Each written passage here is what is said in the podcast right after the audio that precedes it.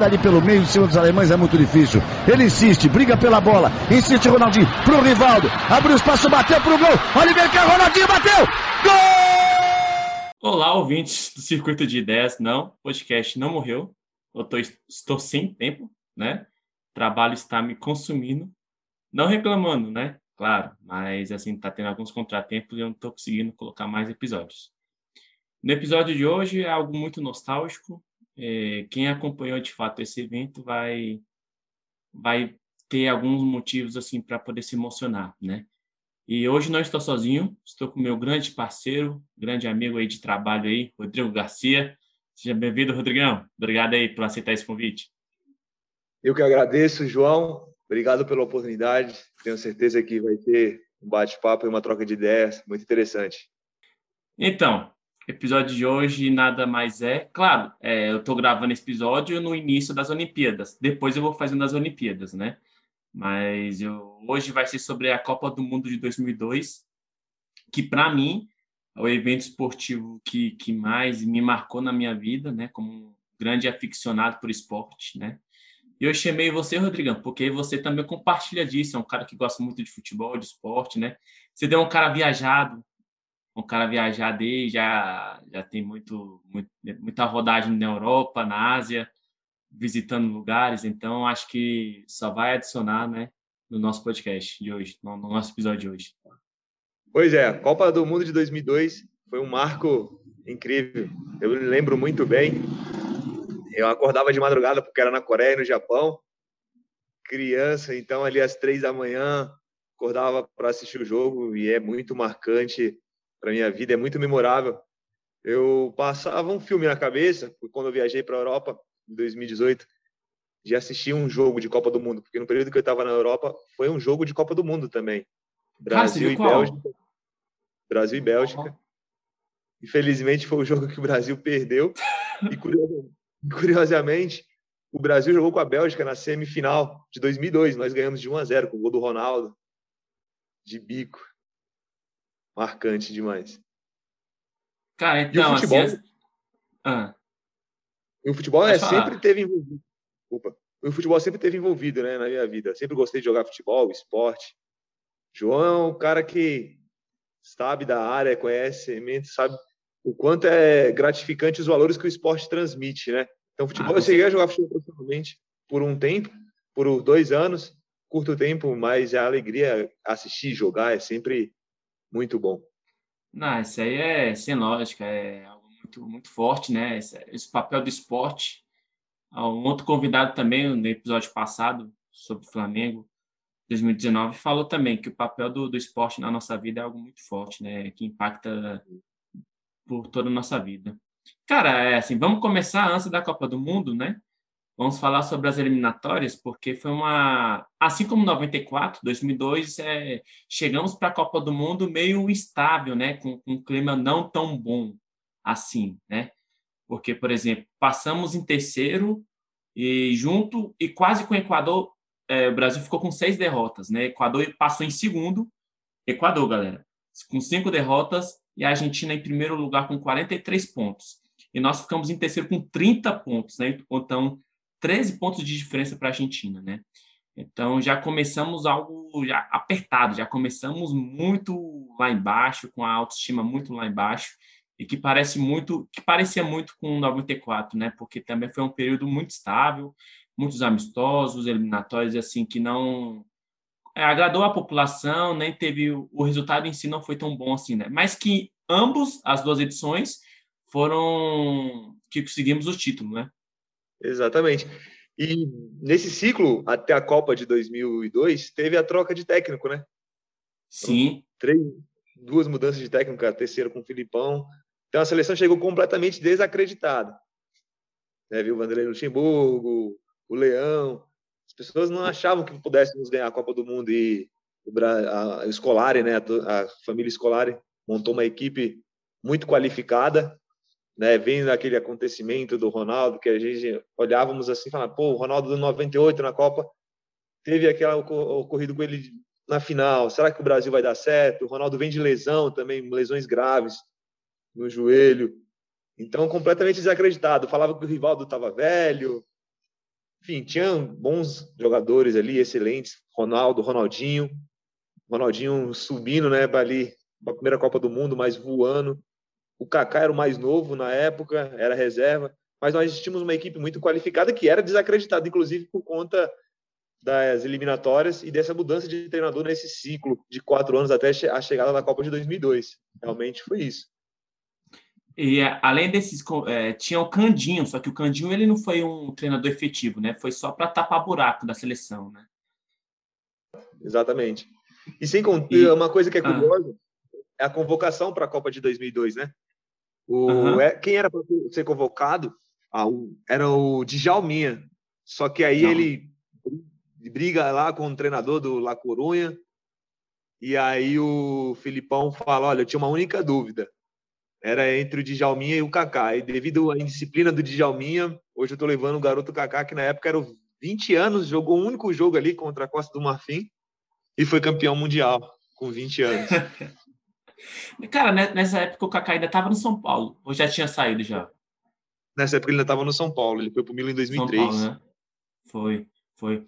E você falou a questão dos jogadores, né? Então, além do, do aspecto das eliminatórias, como a participação geral, a atuação do Brasil, aí você vai e de, começa a destrinchar o time, né? Aí você, pô, Ronaldo, Rivaldo tá velho. Aí você coloca, pô, Cafu acho que já tá bom. Aí você coloca o Emerson. Aí você vem Edmilson, pô, Edmilson nada a ver. E assim, e conforme cada atuação, cada jogador individualmente, você vê, poxa, então chegamos na Copa do Mundo completamente desmotivados, já com a moral lá embaixo. Exato. Exatamente. E outra, se nós pensarmos é, de ciclo né, de Copa do Mundo, falou de Cafu, Roberto Carlos também já estava na, na uma segunda Copa, mas em teoria já estava velho. O Rivaldo, o, o Marcos, veio o, tinha o Roque Júnior, né, que era o zagueiro, o Lúcio. Sim olhava assim, pô, mas quem são esses caras? O Lúcio era a primeira Copa do Mundo do cara. Veio lá do Internacional, já, já, apesar que já estava na Europa e tudo mais, ninguém sabia quem era. Pô, mas enfim. Ainda mais teve aquela cagada contra a Inglaterra, né? Que ele foi tirar a bola. Calma, vamos, vamos, vamos, vamos, por partes, vamos por partes, né? Até ainda não estamos na Copa do Mundo, e aí a gente já, como você citou antes, a questão do Ronaldo, e a questão do, do, treinador em si como é importante, né? Porque o Ronaldo ele se lesionou em 2000 mais ou menos, né? Ali e por volta de 2001 lá para março ali abril ele estava clinicamente bem, né? Então já estava descansado, recuperado. Só que aí entra um outro problema, né? Porque a questão, por exemplo, da recuperação de uma lesão muito forte que foi do tendão patelar do joelho é a questão uma das, né? Uma uma da, das problemas aqui é a questão do, da estabilidade do joelho, né? Que é, que é altamente é, é envolvido com muitas articulações, né? Articulações além do mais de ligamentos. E quando você vai querer jogar, por exemplo, no, a questão da, do italiano, futebol italiano, ele é muito forte, sempre foi conhecido como algo muito vigoroso. E além disso, você soma com a questão da participação na Copa do Mundo. Então, se você colocar em um ano de Copa do Mundo, um jogador praticamente não descansa, né? Então, o Ronaldo vem desse histórico de, de recuperação do joelho, que mais tarde vai machucar a mesma, é, teve a mesma lesão, só que no joelho esquerdo. E aí o Filipão, ele confia no Ronaldo. Então, nas entrevistas do Ronaldo, ele fala, cara, eu tive o quê? Quatro, cinco jogos pós-lesão, né? Alguns amistosos. E aí, come... e fomos para a Copa do Mundo. Exatamente isso. Um atleta que teve a confiança do treinador, como você mesmo disse, é fundamental você depositar a confiança do treinador. Abriu um paralelo aqui, às vezes um atleta ele fica sem jogar por conta das lesões que vêm do longo da carreira, que acometem a carreira de um atleta de alto rendimento, é natural, mas tratando-se de tendão patelar, que é uma lesão muito grave, até a sua recuperação é delicada, porque é um processo recuperatório difícil, né? até que você tenha essa confiança e vem a questão da estabilidade, tudo isso. E ele apostou no Ronaldo. Ele falou assim: não, eu confio, aposto. Queriam que levasse o Romário na época, né? Sim, sim. Ele abriu mão do Romário. E foi um atleta que deu certo. Porque estava confiante, né? Pô, o treinador confiou em mim, então eu sei o que eu consigo fazer dentro de campo, eu vou demonstrar o meu futebol aqui e vamos ver que as coisas acontecem. E deu certo. Final, o Brasil saiu pentacampeão. E assim, é... e o Filipão tem um histórico, né, da família escolar, né? Então, assim, ele agrega todo o time, todo o elenco para poder trabalhar em torno de um objetivo só. Então, acho que isso foi um dos fatores de ter dado tão certo assim na Copa de 2002, né? Ter conseguido o Penta, né? Exatamente. E é engraçado que todas as vezes em que o Brasil fazia um gol, o, o, torcedor brasileiro abraçou aquela seleção. Quando viu que o Brasil começou a crescer e acender nos jogos, viu o torcedor animado, apoiando o tempo inteiro. E li, literalmente, o que você fez, falou é correto. Nós criamos ali a o, o, Filipão criou a seleção brasileira ali como uma família escolar. Então ele agregou ali todos os jogadores para si e fazer uma analogia. Nós criamos ali uma família junto. Nós como torcedores pegou a seleção brasileira e abraçou porque viu que era possível nós chegarmos. Tanto que na final do, da Copa do Mundo teve um resultado positivo. Não sei se foi só para mim, né? Você pode confirmar um pouco, Rodrigo. Mas na Sim. Copa de 2002, é, da, de 2002 foi que eu me lembro, né? 98 não lembro quase nada, mas 2002 eu estava com nove, com nove anos já. E aí, é, o clima de Copa do Mundo nessa Copa foi muito forte para mim, foi muito especial. Ruas pintadas, promoção da Coca-Cola. Garotada que está escutando e não sabe o que é isso. Vocês perderam é. um, grande, um, um, grande momento assim da, da questão nostalgia, né? Vamos ativar um modo velho agora, né? A questão do, da, das, das promoções da, da Coca-Cola. É, e além do mais, eu estava com uma confiança muito grande. Muito grande. Para você ver como é que são as coisas. Em 2006, com aquele big time já, Kaká no auge, Ronaldo, entre tantas outras feras, eu estava ainda com o pé atrás. E 2010 foi um time completa. Aí Aí que tá, Rodrigão. 2006 para 2010, eu acho que o nível técnico caiu muito. Só voltamos a ter um pouquinho assim de, de futebol é, efetivo e um futebol mais assim, não é glamouroso, mas um futebol que traz resultado, para mim, na minha opinião, em 2018, né? 2018, porque aí perdemos para a Bélgica também, mas acho que foi uma derrota muito sofrida porque jogamos bem. Courtois simplesmente fechou o gol, fechou o gol, né? Então, acho que 2002 foi, para mim, uma das Copas que eu. Foi, pra, perdão, foi a Copa que eu mais depositei esperança é, na, na, seleção. Porque, todo, igual você falou, da família, não só o time, né, que o Filipão colocou, mas nos torcedores, né, na gente, no povo brasileiro, a gente estava com a confiança muito lá em cima. Apesar do histórico, né, das eliminatórias não ter sido tão boas, né, fica passamos em terceiro, apertado, etc. É, derrotas como é, Bolívia de 1 a 0, empates doloridos de 1 a 1. Então, mesmo com esse histórico nas eliminatórias, eu acredito que chegamos lá e falei, pô, cara, não tá dando, mas vamos apoiar a seleção com tudo e vamos porque vamos. Aí deu certo. Exatamente. Nós temos a mesma idade. Eu também tinha nove anos na de 2002 e ela é muito memorável. Apesar de, daquilo que você citou, realmente, a desconfiança, o desacreditar da seleção brasileira por conta das eliminatórias, quando a gente viu que, que a gente iniciou o primeiro jogo da Copa, perdendo, né? Nós viramos Sim. o jogo, e aí a torcida falou assim: não, é possível acreditar nessa, nessa seleção, vamos apoiar e tudo mais. E aí eu vou fazer um paralelo, você citou as seleções de 2006, eu vinha acreditando que poderia sermos campeões também por conta do quê? Nós viemos em 2004 campeão da Copa América, em cima da Argentina. Sim, sim. 2005, campeão das confederações, da Copa das Confederações. E a base praticamente eram as mesmas seleções, eram os mesmos jogadores. Mudou um ou outro jogador, foi ajustado. Então, acreditava que possivelmente nós pudéssemos ser campeão em 2006. Se nós pensarmos assim em elenco, em qualidade técnica, a Itália tinha, mas nós éramos superiores. A França também tinha, mas em termos nós éramos superiores, porque os atletas estavam no seu auge, tanto o Ronaldinho Gaúcho, de melhor do mundo, o Ronaldo, ainda que ele estivesse acima do peso, Vou até abrir um parênteses aqui. Falaram para o Maradona assim: ah, mas o Ronaldo chega gordo na Copa de 2006 e tudo mais. Ele falou: cara, eu quero esse gordo no meu time, porque ele, gordo, ele faz miséria. Então, nós tínhamos os laterais excepcionais, os melhores meio-campistas do mundo. Felizmente, nós não tivemos condições de ser campeão. Eu, eu acreditei até que pudesse dar certo. Realmente, em 2010, o nível técnico caiu absurdamente nós não tínhamos tanta assim qualidade técnica. 2014 eu não gostei tanto também. Em 2018 não, a gente jogou bem melhor. Infelizmente a Bélgica saiu melhor do que nós. E... Sim, sim. Mas o que me preocupou também em 2014 foi a falta de um meio-campo de criação. Nós tínhamos muita bola alçada de um lado para o outro, nós não tínhamos aquele meio-campo de criatividade, como nós tínhamos em 2006, tínhamos em 2002. Claro, são épocas diferentes, níveis técnicos diferentes, mas uhum. me, me faltou isso. Tanto que a Alemanha tinha isso. E eles eram o tempo inteiro num jogo aqui, umas quatro linhas, rodando a bola, fazendo o meio-campo jogar de, literalmente para os laterais, para os atacantes. E a gente não tinha isso em 2014, infelizmente. E o resultado foi aquele. Cara, assim, é, é o 7 a 1 acho que só foi o, o estágio final do que é, nós estávamos propusando, né? É, no que estávamos oferecendo, né?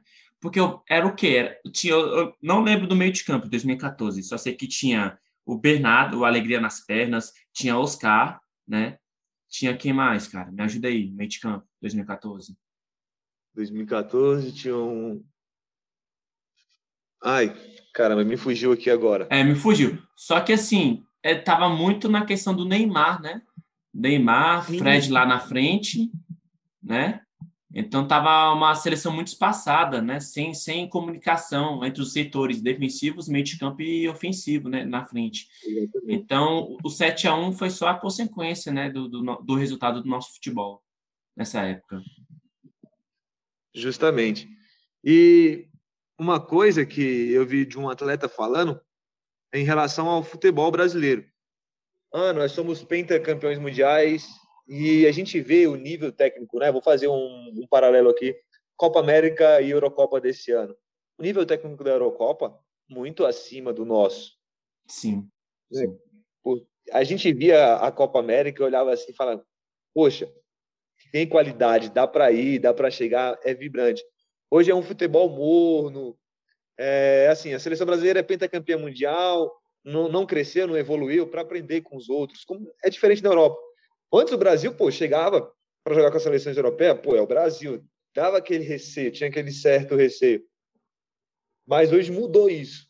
O futebol ficou muito nivelado. O futebol europeu cresceu bastante, principalmente no século XXI, difundiu muito. E a gente hoje, infelizmente, eu, ao meu ver, tá? Eu não vejo o Brasil preparado para uma Copa de 2022, que é a Copa do ano que vem, níveis técnicos. Sim. A gente tem um bom treinador, mas não vejo a gente preparado ainda para disputar com as grandes seleções europeias. Porque, assim, igual você falou, é, a questão da, da, do nível técnico realmente mudou muito, né? Mas, assim, eu, eu vou é, colocar uma pedra aqui, uma tecla, vou bater em uma tecla que já vem sido batida há muito tempo, na questão da base, né? Porque a gente vai comentar jogo por jogo da Copa, mas, por exemplo, nas oitavas, é, Brasil 2 a 0 Bélgica, se você ver só o resultado, pô, deitamos, mas não foi bem assim. Ah, o Marcos trabalhou muito, muito. O, foi um, um, jogo muito do meio de campo pro, contra a defesa nossa, do primeiro tempo até o segundo. E então sofremos muito com essa seleção. E a Bélgica foi sempre, né, colocando base, estruturando o campeonato regional. E aí, o que, que aconteceu em 2018? Destruíram a gente. Eu falo destruíram na questão dos gols, né? Porque nós tivemos uma atuação bem melhor mas infelizmente o resultado não veio. Mas aí você tem o quê? De Bruyne, você tem um Hazard, você tem um Lukaku, que para mim é o top 3 é, camisas 9 do futebol mundial. O que aquele cara jogou na, na Eurocopa desse ano foi brincadeira. Porque ele não. ele Eu acho que ele é muito parecido com, com o Harry Kane, na questão de organizar jogo, dominar. Pode parecer questões é, básicas para um centroavante, né? Mas essa evolução do jogo também sugere isso, do atacante voltar mais, de armar a jogada, na questão de marcar, segurar a bola, driblar, que os dois eu acho que são muito são bons dribladores, né? E o Lukaku é esse, cara. O cara mete gol, ele é viciado em marcar gol, cara. Além do que é um cara forte, né? Você citou o Lukaku, forte, ágil sim. e muito goleador. Sim, sim. Então é isso, cara. Então a gente, igual você falou, a questão é. Talvez seja por escolha do Tite, talvez sim. Temos é, material. Temos, temos material humano de sobra para podermos disputarmos. Mas, igual você falou, o nível técnico é bem diferente. Exatamente. Mão de obra não falta. A gente tem muitos bons atletas. Sim. Aqueles que precisam de oportunidades, e aí você citou a base, que vem desde a base. Se nós Sim. pensarmos em qualidade, tem pessoas, atletas que estão evoluindo, podem se tornar os níveis de craque, excelentíssimos jogadores, disputarem excelentes campeonatos mundiais. Talvez seja por uma escolha técnica, realmente, como você citou, mas a gente precisa melhorar nessa qualidade tática. O Tite tem tentado ajustar e tudo mais, mas melhorar a nível técnico e tático, né? Porque o futebol Sim. europeu hoje está um nível técnico e tático muito alto. E a gente ainda não está no nível dele, infelizmente. Porque assim, é, vamos tentar imaginar aqui. É, qual seria a proposta do futebol mundial, né? O que está sendo uma característica é de velocidade e de marcação. Então, igual no, na Premier League, que é a liga assim, estrangeira que eu mais assisto, eles têm uma, um nome muito específico, assim, que eu acho muito interessante, que é o back-to-back, né? O que, que seria esse back-to-back? Seria um lateral ter a capacidade de poder ir lá na linha de fundo adversária e poder voltar com seu ritmo e com um, um desejo de marcação muito forte, né? E além disso, ter uma qualidade técnica, né? Porque você pode comprovar até melhor aquele Arnold lá do Liverpool. Aquele cara é brincadeira. Ele tanto vai, oferece é, sua atuação no ataque, volta na marcação muito forte. Além do mais, quando ele sai para o ataque, ele não tem nenhum, não tem um buraco ali. Então ele tem a, ele oferece segurança para o time, né? E esse cenário que falta no Brasil, a questão de ser forte na ida, na volta, um meio de campo composto muito bem elaborado. Então, igual eu falei, da, vamos colocar aqui, Gerson, por exemplo, Gerson e Casimiro, para mim, Puta merda, cara. Esses caras assim na seleção, Copa do Mundo, porra, ia voar demais. De reserva, Bruno Guimarães, talvez, não sei. Então, material humano temos sobra. Mas a questão do futebol com jogadores que vêm sendo convocados assim ultimamente, não vai dar pra gente. Eu acho, né? Na minha opinião. Isso é quanto a sua, Rodrigão. Ah, eu concordo que nós precisamos melhorar ali, principalmente a nossa linha de, de defesa, né? e jogadores que saem para o ataque também, que eles façam uma boa defesa, tem um bom retorno na recepção e transfita, transmita isso para a parte ofensiva de ataque. O Casemiro e o Gerson fazem isso muito bem, muito bem citado. O próprio Bruno Guimarães joga de volante, mas também poderia jogar de meia ali. Com a atual seleção, eu não estou muito confiante. Eu, devo, eu acho que outros jogadores deveriam estar também, concordo contigo ali na minha opinião, para nós melhorarmos esse aspecto, esse quesito ali, porque hoje se, se, fala muito do Neymar e tudo mais, mas o futebol não é um esporte individual, né? É um esporte coletivo.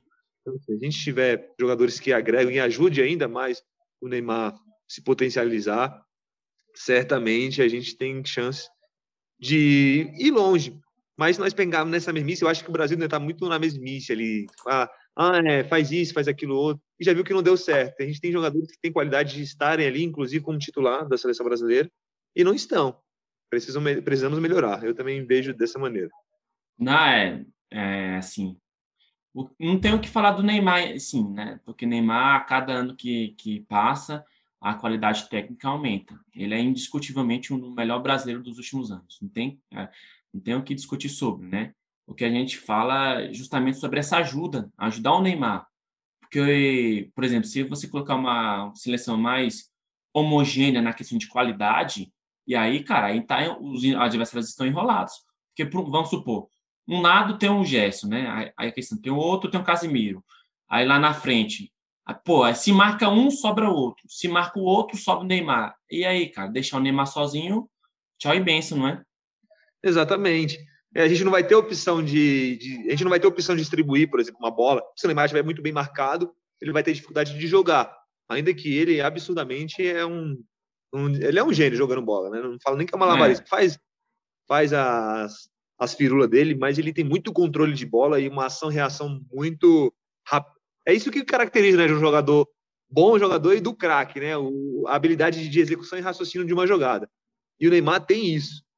Então a gente precisa Sim. ter aquele cara que vai ajudar, porque quando a gente puxa uma marcação adversária, puxa ali o zagueiro, se o zagueiro tiver uma linha de três, a equipe adversária, beleza.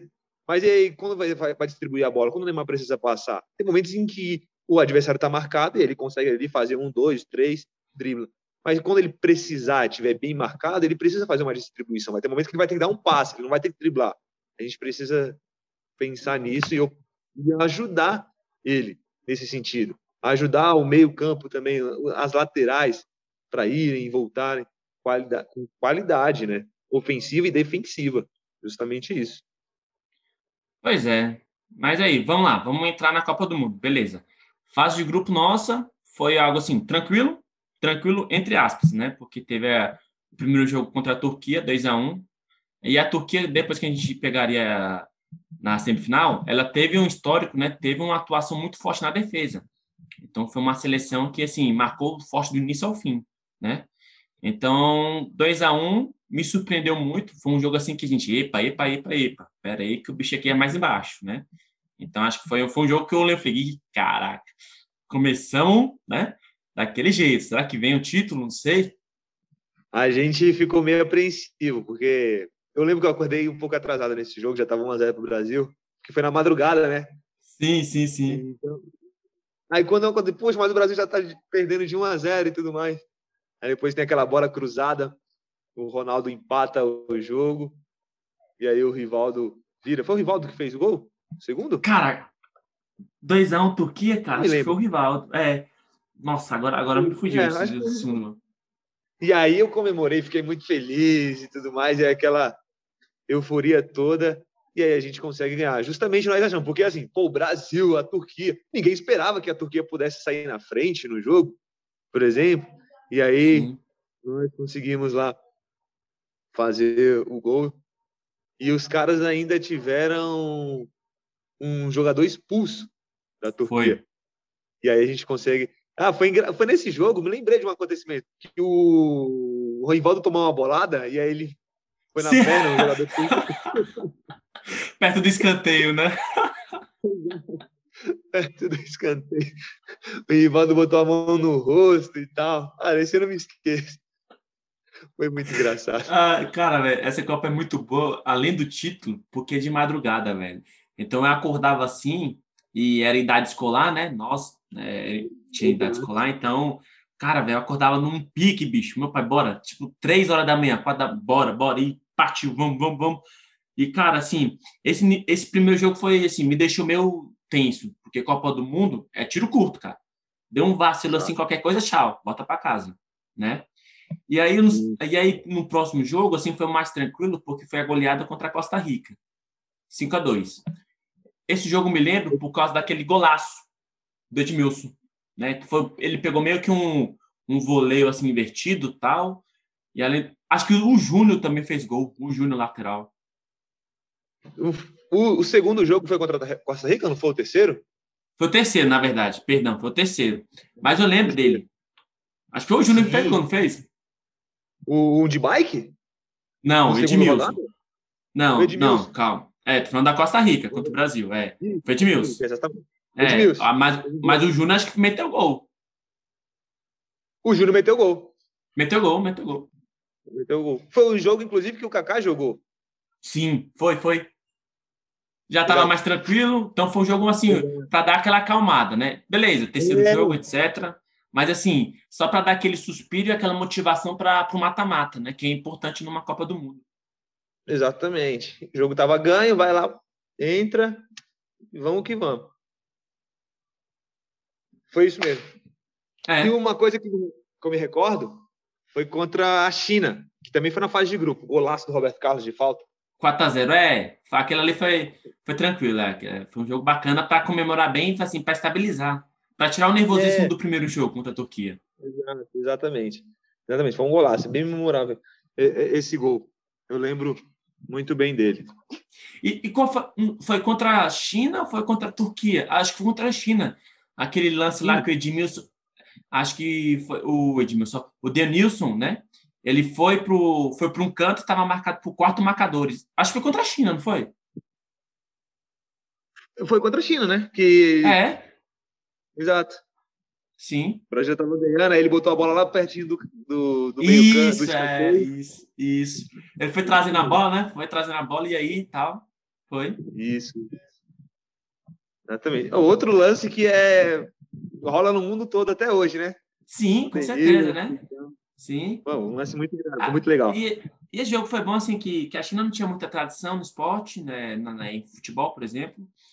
É, então foi um jogo, assim, para dar aquela soltada, né? Porque primeiro jogo, muito nervosismo contra o time que marcava bem. O goleirão atuou bem nos dois jogos, tanto no fase de grupo Sim. como na semifinal. Foi, segurou, foi um cara seguro, né? E aí, contra a China, a gente soltou, né? Aí começou a soltar, ter mais liberdade. Rivaldo começou a atuar bem ali, junto com o Ronaldo, etc., chamando mais Cafu. Então, foi um jogo assim para dar aquela acalmada na galera, né? Até para eles mesmos. Exatamente.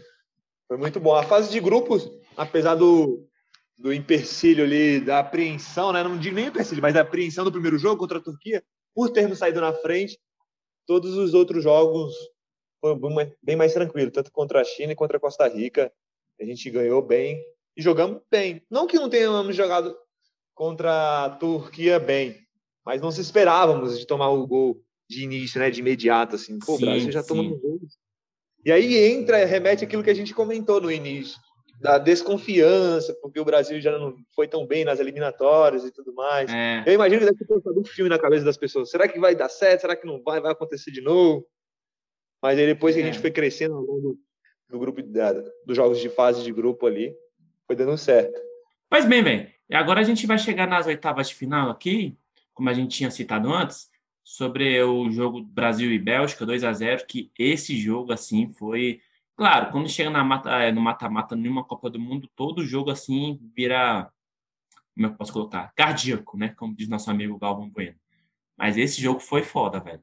Foi assim, foi Marcos atuou muito, né? Então, assim, foi, um, foi uma defesa partidaça dele, mas em comparação, a Bélgica se mostrou, mostrou seu futebol ali, né? Pô, então os caras não estão de gracinha. Então, acho que foi um jogo assim que passe, passamos aperto, hein? Eu vou falar que para mim é um dos jogos mais disputados que teve nesse, nessa Copa do Mundo.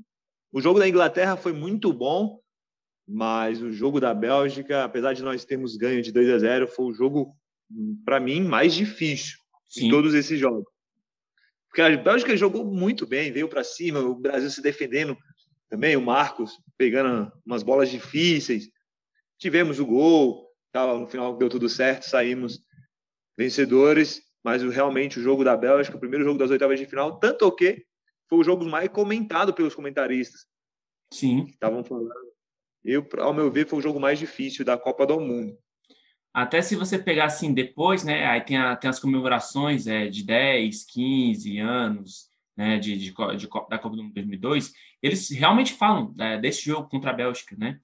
E aí que entra a diferença, cara. Porque aí eu acho que foi Ronaldo, é, foi Ronaldo e foi Rivaldo que fizeram gol, né? O Rivaldo, um domínio de craque, né? Um domínio de Rivaldo, foi, chutou, dão na gaveta. E o Ronaldo, né? Foi um cruzamento do Cafu e ele foi guardou. Então, coisa de Ronaldo. Né? Então, assim, decidiram os craques, né? Então, foi algo assim, normal. Não, normal, né? É, só, só os caras são capazes de fazer. Mas que foi, foi duro, foi, cara. Foi duro, foi, foi foda. Foi, realmente. O Ronaldo e o Rivaldo, assim, toda a seleção jogou muito bem naquela Copa, né? Sim. Mas o, o Rivaldo e o Ronaldo, eles foram fundamentais para que a gente pudesse ainda ter mais alegria de poder chegarmos ali à final da Copa do Mundo. Porque se nós pensarmos, é os caras que fazem o gol do primeiro jogo ali, da fase de grupo. Sim. Aí os caras fizeram um gol nas outras rodadas. Aí entra, quando a gente precisa fazer eliminatória, oitava de final, Ronaldo e Rivaldo fazer, fizeram um gol. Então eles ajudaram muito, eles foram peças fundamentais ali para que nós pudéssemos ser pentacampeão mundial. E aí, igual você falou, cara, assim, foi uma, foi uma equipe muito bem montada, né, com, com, com cada jogador cumprindo sua, sua função, então não foi nada assim muito... Ah, eu, eu não gosto, velho, quando o pessoal fala, ah, tal, poxa, Ronaldo foi o cara, mas esqueceram... Do... Eu até concordo, mas assim, Rivaldo meio que falou, galera, tô aqui, eu não morri, então eu sou o camisa 10 desse time, então eu vou mostrar que eu não estou velho, que eu tenho um futebol para apresentar e vamos ganhar essa bagaça. Foi quase isso. Foi quase isso, não. Foi isso que ele fez na de 2002, né? Porque, assim, o Rivaldo, Ele, ele foi melhor do mundo em que? 90 e que? 98, 97? 99? 99. 99. 99, no Barcelona. Então o cara é Barcelona. espetacular. O cara é espetacular. Não tinha, não tinha motivo para duvidar dele, né? E aí, Sim. só quem foi, poxa, o Ronaldo vindo de lesão, é, Rivaldo, será que ele ainda é o melhor do mundo, né, na nossa opinião? Será que há muitas dúvidas levantadas assim que não faz jus ao que os, jogadores realmente apresentaram? Porque eles vestiram a camisa, colocou o peso nas costas falaram, cara, vamos nessa, vamos ganhar essa taça. E foi o que fizeram, né? Exatamente, eles assumiram a, responsabilidade. É até curioso, teve um jogo lá que o o Rivaldo tava, não sei quem estava cansado e tal, e o Rivaldo já tinha feito dois gols. É, se não me engano, foi contra a Inglaterra, que é o próximo tópico que nós vamos falar. Uhum. E ele voltando para marcar ali, muito bem. A gente perdendo de 1 a 0, ele vai e volta, acompanhando toda a equipe. Em teoria, ele já estava um veterano ali com relação aos outros, né? O Ronaldinho Gaúcho era jovem, por exemplo. O Ronaldo ainda era mais novo do que ele. Então, ele o tempo todo no pique, ele ajudou muito e ele parou assim. E tem esse diálogo, eu fiquei sabendo, né, que rola nos bastidores de uma entrevista do Rivaldo, ele fala assim, galera, eu tô aqui, tô com vocês, você citou muito bem isso, vamos lá, a gente pode, a gente consegue, vamos para cima. E ele assumiu, apesar de não ter sido capitão, mas ele assumiu uma grande responsabilidade ali, Sim. cativou toda a equipe. Ali a gente pôde ver que realmente o Brasil tinha um espírito de que queria ser campeão e vencedor daquela Copa do Mundo. Sim, como você falou, é uma, era uma seleção nova. Exato. Uma, nova. Rock Júnior tava, tava novo, tava, tava tá de boa. Lúcio tava, tava novo. É, acho que o Edmilson que tava numa idade mais um pouquinho mais velho. Assim. É, o Edmilson, é, Cafu. Isso, Edmilson, Cafu. É, ah, outro detalhe, aí quando a gente chegar na final, um cara que entrou bem com a moral massa foi o Cleverson, né? O Cleverson. Assim, ele, ele, com um potencial muito grande, né, cara? A gente, caraca, esse cara vai ser o melhor do mundo. Esse cara vai destruir. Mas é coisa do futebol, né? Coisa do futebol. Abri até um parênteses aqui, porque após ter sido campeão do mundo, Kleberson, ele chega em, na Inglaterra, em Manchester, junto com o Cristiano Ronaldo. Os holofotes era para quem? É, é, porque assim, se você for para analisar, o Cristiano vem do Esporte Lisboa, né, com a promessa. Assim, Exato. Poxa, e o Clebson com uma realidade, porque ele já chega campeão do mundo, né? Justamente, então com a moral lá em cima. Os caras vão falar o quê? Vamos apostar no Clebson. É claro. E aí, e aí hoje sabe o que o Cristiano se tornou, né? É, eu, eu acho que ele é um bom jogador, eu acho, o Cristiano Ronaldo. Ele tem, vamos supor que tem futuro ainda, não sei. Ele tem futuro. Tem 36 anos, né? É. Vamos lá. Brasil e Inglaterra. É, esse jogo, assim, eu, eu, eu me lembro muito dele, porque esse eu também fiquei. Todo mundo ficou meio que angustiado por conta do que começou. Quem começou marcando foi o Owen, né? Pela Inglaterra, com aquela falha do Lúcio na ajeitada, etc. E aí eu já fiquei, caraca, bicho, ó, 1 a 0 quarta de final, bicho do céu, será que vai dar? E aí que tá, né, cara? Aí tem a mística, né? Um tal de Ronaldinho Gaúcho né, fez aquela falta magistral, né, levou a gente para a semifinal. Exatamente. O Ronaldinho Gaúcho teve os dois lados da moeda, né? Porque ele faz aquele gol ali, incrivelmente, para mim um dos gols mais bonitos dele assim de falta. Tiveram tantos outros, mas que é muito memorável aquele gol de falta. E aí ele numa arrancada dele, numa saída de contra-ataque, ele que dá o passe para o Rivaldo fazer o segundo gol, sim, inclusive. Sim, contra-ataque belíssimo. Nossa, e ele também é expulso naquele jogo. Então ele teve os dois lados da moeda ali. Sim. Enquanto a Inglaterra faz um golaço, dá um passe, uma assistência e ainda assim é expulso. Mas nós conseguimos classificar, né? Deu tudo certo. E é aquela, né, cara? É... Como eu falei, a mística, né? Porque aí, eu não sei, eu, em 2002, Ronaldinho estava onde? Estava no PSG? Ou estava. 2002 estava no PSG. Tá no PSG. Então já estava assim. Ele passou pouco, pouquinho tempo no PSV, não foi? Foram dois anos, se não me engano. Foi, foi tiro curto. Aí depois foi o PSG. É. Então ele já estava numa uma, uma, um início de consolidação da carreira. E aí ele era banco. Em 2002 ele era Exato. banco.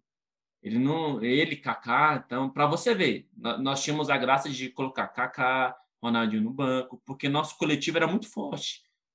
Nosso time tava dando, dava conta, né? Entrou, e aí que tem a malemolência, né? Aí tem o R2, o garoto moleque, R10 ali, e meteu aquele gol, né? Que até hoje me lembro, cara, aquele gol gritei demais, cara. Nossa, velho, aquele gol foi muito foda, velho. Porque aquele é Ronaldinho Gaúcho, né? Porque os caras falam assim, ah, é porque ele queria cruzar. Ah, eu, na minha opinião, ele chutou direto. Pra, porque ele viu o goleiro ah, adiantado e pá. Isso que eu ia falar. Ele, ele já estava analisando o goleiro de tempo. O que é que o goleiro inglês? Adiantado o tempo inteiro. Sim. O tempo todo. E aí ele teve uma oportunidade de uma falta. E o goleiro ali, praticamente na linha da zaga ali, fazendo uma linha da zaga. Aí ele falou, só falta. Não, e ele, e ele fala nas entrevistas depois, né? Depois, é, depois, alguns anos depois. Ele fala, cara, eu tava vendo o goleiro direto adiantado. Então, o meu, meu fator surpresa ali, meu Coringa foi aquilo, foi aquele chute. Ele, foi, teve, ele teve objetivo ali, cara. Foi, foi intuitivo ali, cara. Falar, vou chutar no gol e foi isso. Ah, que isso? Tanto, por isso que eu falo, absurdamente. Ele, ele era genial, né? Jogando com a bola nos pés, indiscutível, não tenho o que falar.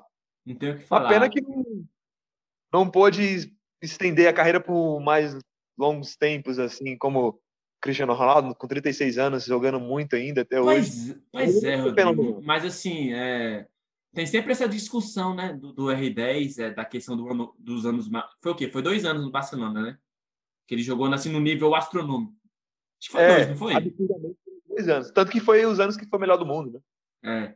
Assim, eu acho que ele chegou no ápice dele não querendo menosprezar depois, mas na minha opinião foi ele chegou no ápice dele, porque como eu tinha falado antes, é, ele veio PSV com uma promessa do Grêmio, né? então ele começou a apresentar seu futebol no, é, europeu. E aí, a cada jogo ele desenvolvia bem. No último ano do PSV, realmente se mostrou, cara, esse moleque ali é diferente. Quando foi para o PSG, a mesma coisa. Então, foi uma PSG ainda Cara, aí você. Não, desculpa. PS... É, acho que foi PSV primeiro, não foi? Para depois não, ele foi PSG. PSG primeiro. Sim. Foi. Foi, foi. foi depois.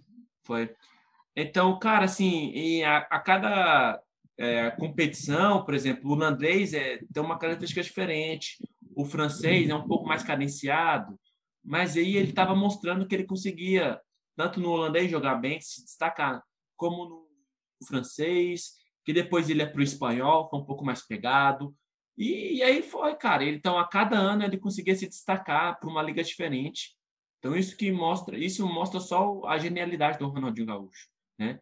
Muita gente fala assim, poxa, mas e se? Para de pensar no se. Ele foi muito bom. Ele chegou no Barcelona, o auge, o ápice, isso é normal. Muitos jogadores chegar no ápice e depois cair. Isso acontece com todos os jogadores, atletas, né? É, Ronald, é, CR7, Messi, Tom Brady, esses caras são fora da curva. Não tem como comparar ele com o resto. Porque eles são atletas, assim, do mais. LeBron James, com 36 anos. Os caras são atletas, atletas, atletas. Cara, altíssimo rendimento. Altíssimo nível. Então não tem como comparar eles com os outros. Não tem. Então a R10 ele atingiu seu pico astronômico e aí que está a diferença. Eu acho que nenhum outro jogador pode atingir o nível que o Ronaldinho atingiu, dois anos. Em comparação, ele caiu rápido. Normal. Acontece também. Mas o, o, o ápice dele, para mim, eu acho que foi algo astronômico. Sem ser desse planeta. É, ele foi completamente absurdo. O Guardiola, ele cita que se o Ronaldinho. Ele até citou. Não dá para comparar, realmente são pessoas diferentes e tudo mais. Mas abrindo um parênteses do que o Guardiola tinha dito. Você chegou a ouvir é, essa trecho da entrevista dele. Ele falou que se o Ronaldo não fosse as lesões, teria sido o melhor jogador de todos os tempos que ele tinha visto jogar. E que se o Ronaldinho não fosse a questão da indisciplina, porque ele achava que o Ronaldinho fosse indisciplinado e tudo uhum. mais, ele poderia ter jogado em altíssimo nível por muito mais anos. Ele cita essa frase. Ah, cara, eu concordo. Eu, assim, eu, eu também concordo. É. É, mas, eu também acho. Mas assim, querendo ou não, acho que ele tinha que ele fez o que ele tinha que fazer. E só mostra quanto ele é gênio, né? Só podemos Sim, admirar, né? Não tem outra palavra. Passado, Agora resta, ah. Ah. Agora resta as boas lembranças do que ele fez, né? Exatamente. Quem, viu, quem não viu, só no Legend. Quem vai ver é, agora, só essa, no Legend. Essa é a frase, Rodrigão. Galera que não viu, os, os ouvintes que não acompanharam de perto a Copa de 2002, no YouTube tem, até em 4K, 60 FPS, tem, vocês acompanham os jogos lá tranquilo. Mas assim, quem viu, viu. É. Quem viu o R10 do Barcelona ao vivo, viu. Quem viu os Galácticos, viu. Quem não viu, vai no YouTube, tranquilo. Mas é diferente. Acompanhar ao vivo a história sendo feita. É diferente. É muito diferente. Eu dou graças a Deus por ter nascido nessa época e ter visto esses caras jogarem. Ah, tá maluco, bicho. É, também somos privilegiados. Essa é a verdade. Mas então, mas então, passou o susto, 2x1 Inglaterra, golaço do nosso menino R10, né? E aí chegamos na semifinal, cara. Novamente jogo duro, osso, difícil, né? Que, que antes da gente comentar em si, né? É, que o, R, é, o Ronaldo ele afirma depois de algum tempo que ele estava lesionado. Ele estava lesionado na adutor da coxa nesse jogo. E aí, nos treinamentos, quando ele ia para o rebote, o Filipão parou, parou, parou. Você não vai. Ó, Ronaldo, vai. Professor, eu sou atacante, eu vivo de rebote. Não, tu não vai. Fica aí para não machucar mais, cara. Ou seja, Ronaldo, bichado, além de estar tá ainda recuperando da lesão, que foi grave, do joelho, né? Ainda meteu aquele clássico biquinho. Por isso que eu falo, é Ronaldo fenômeno. Fenômeno tá aí por isso. É autoexplicativo, galera. Exatamente. Era um cara, para mim, um dos melhores que vi jogar. E ele chamou responsabilidade para ele. Mesmo machucado ali, com o adutor inflamado, alguma coisa do tipo, ele fez ali um jogo dificílimo, que foi um jogo bem disputado mesmo. A Turquia deu muito trabalho novamente. Deu, Já deu. tinha dado trabalho na primeira, na primeira rodada, na fase de grupos, primeiro jogo. Então, a gente conseguiu ali uma sobra do Ronaldo que ele pega, né? Ele pega a bola de lado, ele recebe de lado, vai parte para cima do meio de dois e vê uma brecha e dá aquele biquinho clássico ali. Que matador, é uma, matador, é, é. Matador, é. Aquilo que eu citei no, mais no início. É associar a, a jogada, né? Raciocínio e execução de uma jogada muito rápido. Então ele faz uma leitura, isso que diferencia dos craques para um bom jogador. E executa Sim. muito rápido. Sim. A gente conseguiu ali com o único gol dele, apesar do sufoco de termos feito aquele gol. Tivemos outras chances, mas também o goleiro saiu muito bem. O goleiro turco pegou muito nesse jogo. Ah, não, aquele goleiro lá foi sacanagem. Aquilo ali no. Aquilo ali foi. Falei, porra, não vamos fazer mais gol, não, bicho.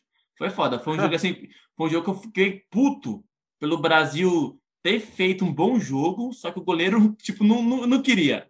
Essa é a verdade. O goleiro falou assim: hoje eu não quero. Hoje vocês vão me engolir.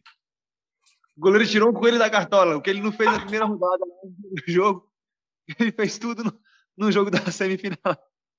É, velho. Por isso que, assim, ah, foi um jogo duro, mas, assim, o Brasil mostrou seu futebol, assim, mais aproximado de um bom futebol mesmo, assim, mostrou mais seu futebol na semifinal do que no primeiro jogo, na minha opinião. Porque o primeiro jogo, Sim. cara, assim, é um jogo tenso. Cara, nunca vou esquecer Brasil e, é, Brasil e Croácia 2014. É, ficou de, eu acho que ganhamos de 2 a 1 um de virada. O primeiro gol foi contra, o cara, o croata foi cruzar e o Marcelo desviou de carrinho, eu lembro. Então. Foi 3 a 1 Foi 3 a 1 na verdade, né? 2006 foi Brasil e Croácia novamente com 1 a 0 o gol do Kaká, não foi? Isso, isso. Então, assim, as estreias são sempre mais difíceis numa, numa Copa do Mundo, porque tem ansiedade, né? A questão Exatamente. de querer jogar bem, a pressão de querer jogar bem. E aí, na semifinal, cara, a gente, cara, vamos, vamos macetar os caras. Temos, temos chances reais de ir para a final. Então, vamos para cima. É isso mesmo. E foi um jogo pegado. Um jogo muito bom. O goleiro fela da mamãe. Pegou Mas como a gente tinha o Ronaldo, a gente eh, tinha um cara que poderia fazer qualquer coisa ali, um, algo que pudesse ser fatal e aí saiu um golzinho. Mas a gente ficava muito apreensivo, porque nós recordávamos do primeiro jogo lá, e os caras o tempo inteiro em cima também da gente, e o jogo foi fechado, retrucado, e a gente consegue fazer aquele 1 a 0 que ainda bem deu tudo certo para classificarmos para a final. Cara, e outra coisa, né? eu tava é, nesses dias pensando assim, né? Que 98, beleza, tomamos três da França. Mas logo em seguida, 2002, estávamos na final de novo, né? Uma coisa absurda. Exatamente. Isso não é fácil Exatamente. em Copa do Mundo, não é fácil. Porque é, é ciclo, né? Por exemplo, um ciclo de um jogador pode encerrar no meio, na próxima Copa já não vai estar mais presente, né? Então, vai estar só, mais presente. só mostra a qualidade do Brasil em revelar e ter jogador bom, né? Sim. Eu Você acho citou que... a França? Ah. Vou abrir um, um, paralelo aqui. E a França, na Copa de 2002, que é a Copa que nós fomos campeões, nem passou da primeira fase, hein? Para você ver. E era uma atual campeã do mundo. Aí, aí, tem uma pressão maior ainda, né? Porque pô, o atual campeão vai deitar. Né? Exato. Então vai destruir. Exatamente. E, e, cara, tem outra questão, é, a do Ronaldo, por exemplo, que ele tinha. Para mim, na minha opinião, eu acho que ele estava magoado com ele mesmo, depois do que aconteceu em 98, né? Porque, assim, vamos supor, é, o cara se prepara, o cara tenta manter seu nível atlético, seu nível físico e técnico, até chegar em uma Copa, né? Então, por exemplo, você chegando em duas, você já é diferente de muita galera boa aí. E o Ronaldo foi esse, que no, em 94, banco, né? Foi chamado para ter experiência. 98 já estava, porra, já era mas acho que 98 ele ainda era Ronaldinho. É, ele não era ainda Ronaldo Fenômeno. É. Aí depois, cara, em 2002 aí, cara, aí foi uma coisa esquisita, porque o, o que ele jogou ali foi nitidamente é fenômeno. Tenho, eu sou muito apaixonado pelo Ronaldo Fenômeno. No futebol, nossa, assim, eu tenho sorte de ter visto o Ronaldo Fenômeno jogar.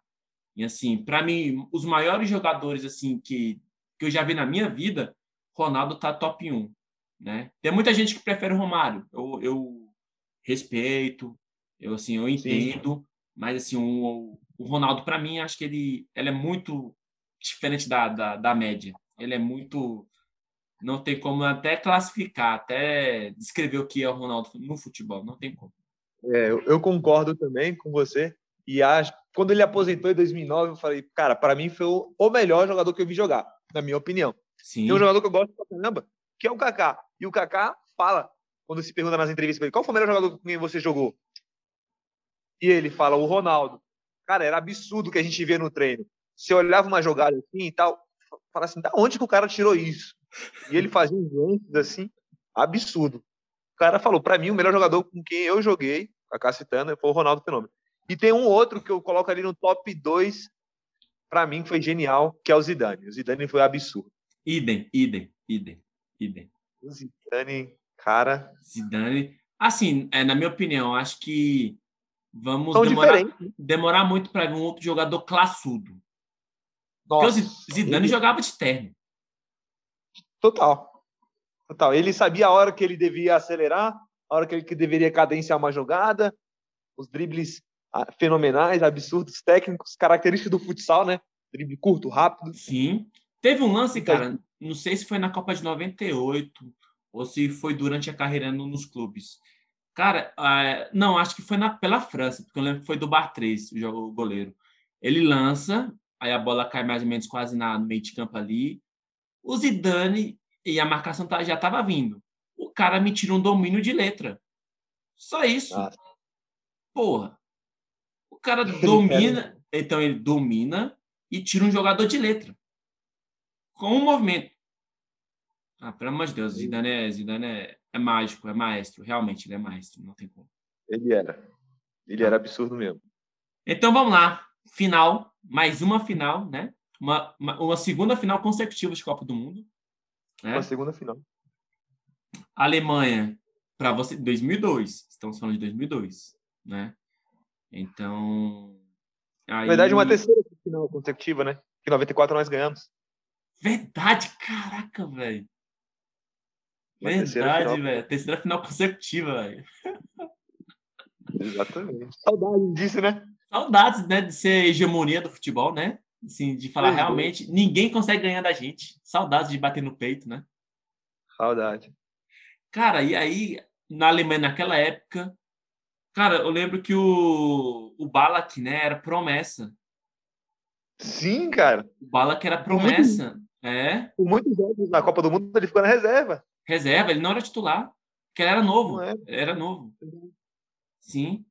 E aí, cara, assim, é, esse jogo assim foi a consolidação, foi a afirmação do Ronaldo e do Rivaldo assim para o mundo e até para os haters, né? Para quem criticava os dois. Porque acho que muitas das críticas negativas que rondavam a seleção eram direcionadas para o Ronaldo e para o Rivaldo. Um por ser velho e o outro por estar volta de lesão. Eu acho que nessa final foi a síntese, né? De falar assim, galera, eu sou Ronaldo Fenômeno por causa de um motivo. O Rivaldo por causa que ele é gênio. Então, para esses caras, assim, se dá uma chance para eles, não tem não necessita de uma outra chance. E essa e essa final assim, para mim, de todos os eventos esportivos, tanto pelo Flamengo, sou flamenguista, como assim entusiasta do esporte, essa final assim, nos meus 27 anos de vida, para mim é o maior, é o maior. Porque a seleção ganhou e por ter visto um futebol massa, por ter visto o Ronaldo e o Rivaldo jogarem. tipo isso. Exatamente. Pô, e uma coisa que tinha a questão do Oliver Kahn, né? Que pegava pra caramba sim, goleiro alemão. Sim. A Alemanha não tinha tomado nenhum gol na Copa do Mundo. E nego fala assim: ah, Oliver Kahn, o Brasil, a Alemanha tem uma defesa excelente e tudo mais. E aí sobressaiu a genialidade do Rivaldo. E o Kleberson até contribuiu ali para uma primeira jogada. Contribuiu, sim. Entrou bem, entrou bem. Entrou bem entrou bem consciente. Inclusive, ele bateu uma bola no, no travessão no primeiro tempo, finalizou. Sim. Teve uma bola dele no travessão. A gente conseguiu ali jogar muito bem, muito bem concentrado. A seleção brasileira, eu vejo aquele jogo como uma das melhores apresentações. Por quê? Porque todos os jogos têm as suas peculiaridades, cada um na sua porção. Mas aquele jogo a gente entrou muito bem concentrado, muito consciente do que queríamos, que era Sim. ser campeão mundial. Porque assim, ó, é, vamos tentar destrinchar cada jogo assim, definição. Brasil e Turquia, 2 a 1 Ronaldo e Rivaldo. Por exemplo, opa, estamos aqui, começamos, estamos aqui.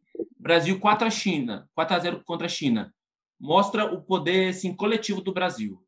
Costa Rica, 2, Brasil 5. Novamente, mostra o poder coletivo do Brasil. 2 a 0 contra a Bélgica. Marcos, temos um goleiro excelente. 2 a 1 contra a Inglaterra. Ronaldinho, mostra o poder de um do que iria se tornar um dos maiores de todos os tempos. 1 a 0 Turquia, poder de finalização do Ronaldo. Brasil 2 a 0 contra a Alemanha. Mostra duas coisas, além do Ronaldo e do Rivaldo serem sacanagem de jogadores, mostra que o Brasil entrou bem, entrou antenado, né? Então nessa Copa do Mundo assim, é, o time foi aprendendo, né? Cada lição, cada jogo foi uma lição. E no final disso tudo, o Brasil chegou na final e falou: galera, temos condições, não vamos menosprezar a Alemanha, que era um timaço, é um time muito forte, igual você falou, não tinha tomado gol, Oliver Kahn, monstro, muro, o R9 só guardou dois, só isso. É, exatamente. Tem um fato curioso que é, quando o Kaká ia entrar nesse jogo da final de 2002, ah. e aí ele fica ali na beira do, do campo. Sim, verdade. O juiz autorizar e aí o juiz não autoriza, é, tempo que o Brasil acaba, e o Galvão Bueno ainda narra isso. Ele falou, o garoto quer entrar, porque ele era moleque, era garoto na época, é. não conseguiu entrar, mas deu tudo certo. Pelo menos a gente foi campeão, foi campeão mundial, né? Cara, esse jogo assim eu vi na, na amiga da família, né? Mora aqui perto de casa, tá? Então teve a galera, teve uma galera grande vendo a final. Então foi mais saboroso ainda, porque eu, mesmo se eu tivesse visto só com minha família, seria muito especial. Mas eu fico com a galera. Sim. Cara, então acho que isso tornou mais especial ainda, né? A questão de, de estar junto com os amigos, os familiares, de poder comemorar, xingar algum momento lá que teve. E assim, para mim, para mim foi o maior evento de todos, cara. Não, não tem como, sim. Eu, eu, eu considero maior que o Flamengo de 2019, a Libertadores, porque assim, Brasil, cara. Antes de ser flamenguista, eu sou brasileiro né? Sim. Tem aquela questão de ser patriota, de você ter orgulho do seu país. Então, para mim, a Copa do Mundo 2002 eu vou guardar para sempre. Antes, até morrer, vou lembrar, vou guardar com carinho essa Copa, porque afinal foi igual eu falei, foi a síntese, né? Foi, foi assim a palavra final, falei, galera, ganhamos, ganhamos contra um dos melhores ou o melhor goleiro do mundo na época. temos o melhor atacante do mundo, o melhor meia atacante do mundo, o Rivaldo. Então temos promessas, Kaká, é, Ronaldinho Gaúcho também destruindo. Um, temos um, um, ótimo goleiro, Marcos, laterais de confiança, né? Então Juninho Paulista, Juninho Paulista era titular. Juninho Paulista era titular. Titular. O primeiro nome de um brasileiro a jogar bem, a fazer história na Premier League foi Juninho Paulista. Exatamente. E a gente tinha, como você citou bem durante a nossa conversa, nós tínhamos jogadores de qualidade, tanto no banco de reserva como os titulares ali. Poderia-se dizer que eram uns 23 titulares, né? Sim. Porque nós tínhamos muita qualidade. Tinha Denilson no banco de reserva. Denilson. Pra caramba. Anderson Polga como zagueiro. Vampeta, entre outros. A gente tinha muita qualidade, Ro realmente. Rogério Ceni de goleiro. Rogério Ceni de goleiro. Era quem? O, o, o Dida era o segundo, né? O Dida era o segundo. Ah, ah, pelo amor de Deus, Marcos, Dida, Rogério Ceni, pelo amor de Deus, cara. Não, não existe isso, não existe. É, pelo amor de Deus, olha a qualidade desse trio. Realmente foi uma seleção muito memorável, marcante. Temos histórias para contar para as próximas gerações, para a família, para os filhos, porque essa Copa do Mundo também. Nós somos da mesma idade, né, João? A gente temos Sim. a mesma faixa etária de idade. Sim. A gente tem história para contar tratando-se de futebol e de Copa do Mundo, porque é o maior evento esportivo do futebol, de um esporte mais praticado no mundo realmente a Copa de 2002, para mim, ao meu ver, foi a melhor que eu vi, que eu assisti, que consagrou como pentacampeão mundial a nossa seleção. Né? Também, é, é, também, também eu concordo sobre isso. É... Até fica difícil assim tentar resumir essa Copa do Mundo, não sei. Além de, da, da palavra saudade, saudade de quê? De daquela época o pessoal realmente era muito unido, muito mais unido, né? Assim, vizinho, brother, pintava a rua, é, Coca-Cola, as promoções da Coca-Cola que eram sensacionais. A bola, para mim, para mim assim, a bola mais significativa da Copa do Mundo foi de 2002. E era uma bola bonita, por sinal, né? Bonitaça, bonitaça. Realmente era é. o, o, brasileiro abraçou aquela seleção como a Bra gente abraçou, abraçou, abraçou, abraçou. Aquela Copa. Eu acho Cara, que foi a, a última que a gente pôde tirar a camisa assim do guarda-roupa e. Sim, usar com orgulho, sim, sim. É, é cara, para mim, acho que foi a última grande seleção. Muitos podem, sim, não concordar muito. Por conta, ah, 2006 foi melhor? Foi melhor. Mas não sei, cara, é que tá. Não sei se tem algum sentimento, algum, é que... alguma coisa por dentro, mas 2002, cara. A, a, treinador também, o Scolari, cara, juntou a é, ao time, família escolar. Então, são, são, alguns fatores assim que, para mim, 2002 é a melhor seleção. Que eu, claro, né? Tem grandes outras atrás, mas eu não vi. Então, a que eu vi 2002 foi a melhor e a maior seleção que eu já vi. É, ao meu ver, também. Porque no final de contas, o que conta mesmo é o título, né? É, querendo ou não, é resultado, né? Exato. Se a seleção de talvez de 2002 seis, ainda que tivesse é, um baita time, tivesse sido campeão mundial, ex-campeão mundial, pudesse ter uma, essa comparação mais rival, assim. Isso. Mas, obviamente, a seleção brasileira de 2002 sobressai nesse sentido muito. Apesar de que a base era praticamente as mesmas, tocaram um ou outro jogador.